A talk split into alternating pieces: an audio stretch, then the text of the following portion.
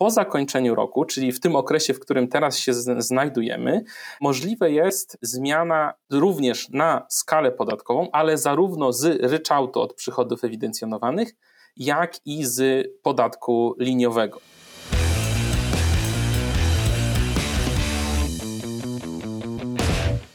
Dzień dobry Państwu. Zapraszam na kolejny odcinek naszej podatkowej międzymiastowej.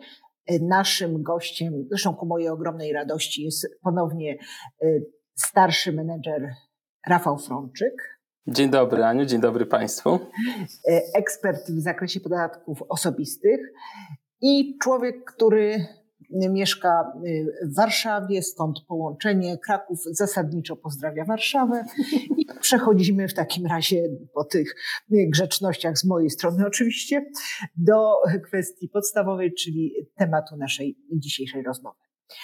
A temat będzie związany z faktem, że nieubłaganie zbliża się termin rozliczeń rocznych z tytułu PIT i takim gorącą y, nowością tym roku jest coś, co niektórzy nazywają ciekawostką, niektórzy nazywają szansą, a inni nazywają kuriozum, czyli możliwość zmiany opodatkowania w trakcie roku. Ale zacznijmy od podstaw.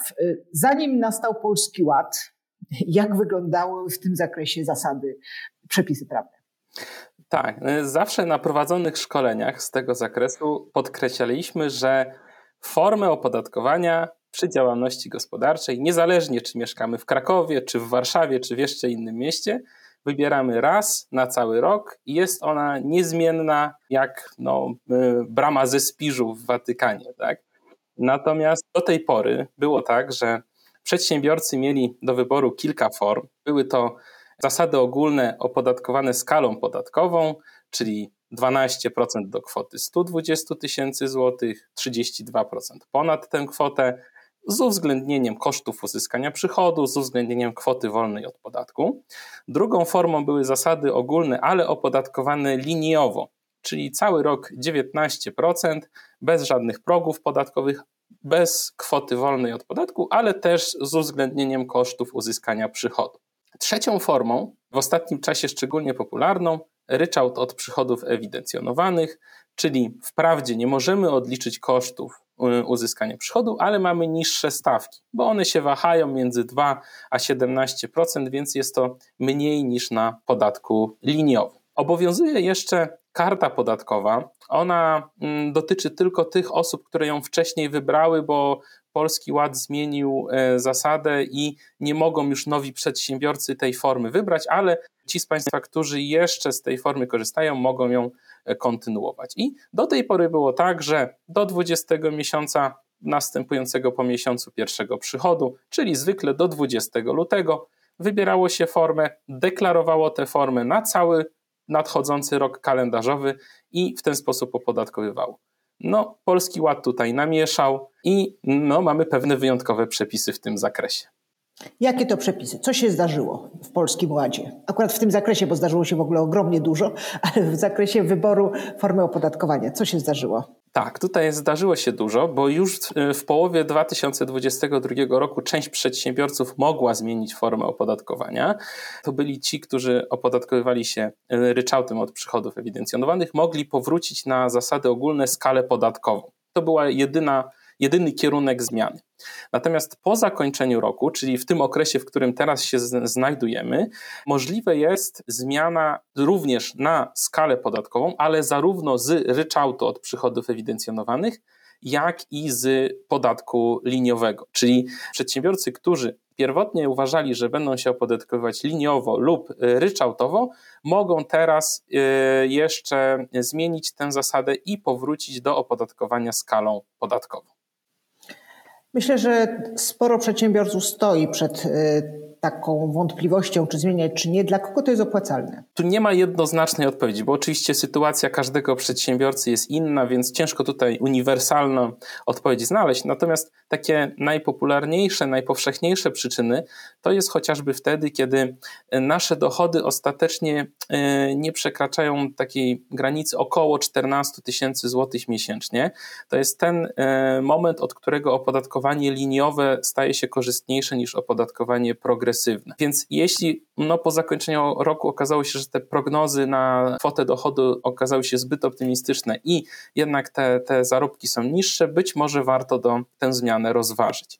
Drugą popularną przyczyną jest to, że e, no, tylko opodatkowanie skalą podatkową umożliwia rozliczenie wspólne z małżonkiem albo dla osób samotnie wychowujących dzieci no to jest dodatkowa korzyść, którą warto rozważyć. E, również skala podatkowa daje najszerszy katalog ulg i odliczeń.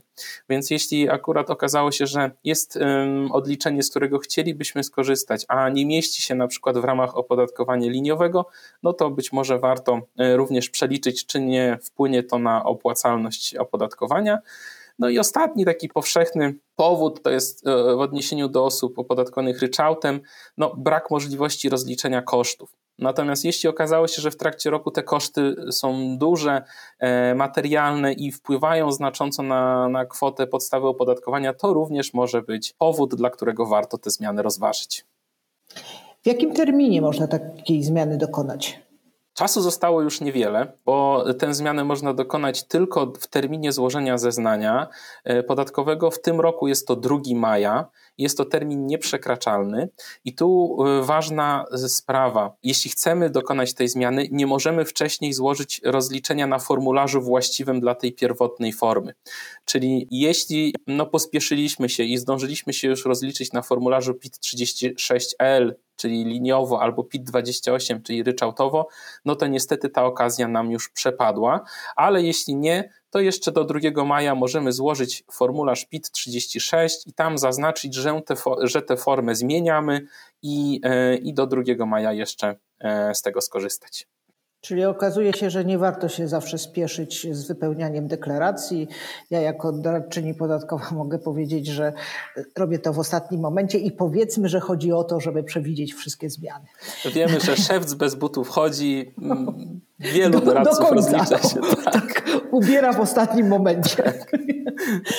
Y, ta zmiana y, zapewne powoduje też inne konsekwencje, prawda? Bo to nie jest tylko, że sobie powiemy, a teraz rozliczamy się inaczej, wychodzimy na inną kwotę podatku. Trzeba jeszcze o kilku rzeczach pamiętać. Jakich? Tak, no jest z tym związanych kilka dodatkowych e, elementów, które również wymagają zmiany. Na szczęście nie trzeba korygować zaliczek. Tu zaliczki pozostają bez zmian, po prostu różnice wyrównują się w zeznaniu rocznym. No ale już chociażby e, zmieniając e, formę z ryczałtu, no to musimy zawiązać podatkową księgę przychodów i rozchodów, której przy ryczałcie nie ma. Co ważne, e, szczególnie od, e, biorąc pod uwagę te ostatnie zmiany, musimy również e, wyrównać składki na ubezpieczenie zdrowotne.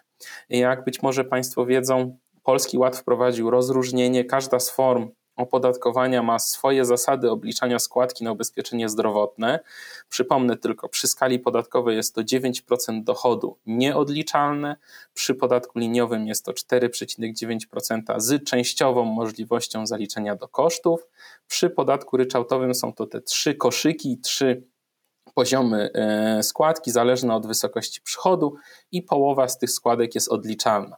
Więc no, biorąc pod uwagę ten rozstrzał, może się okazać, że te składki wymagają zmiany. No właśnie, a przy okazji e, składek myślę, że warto w temacie naszej rozmowy uwzględnić też roczne rozliczenie składki y, na ubezpieczenie zdrowotne. To jest nowość, y, którą przyniósł Polski Ład.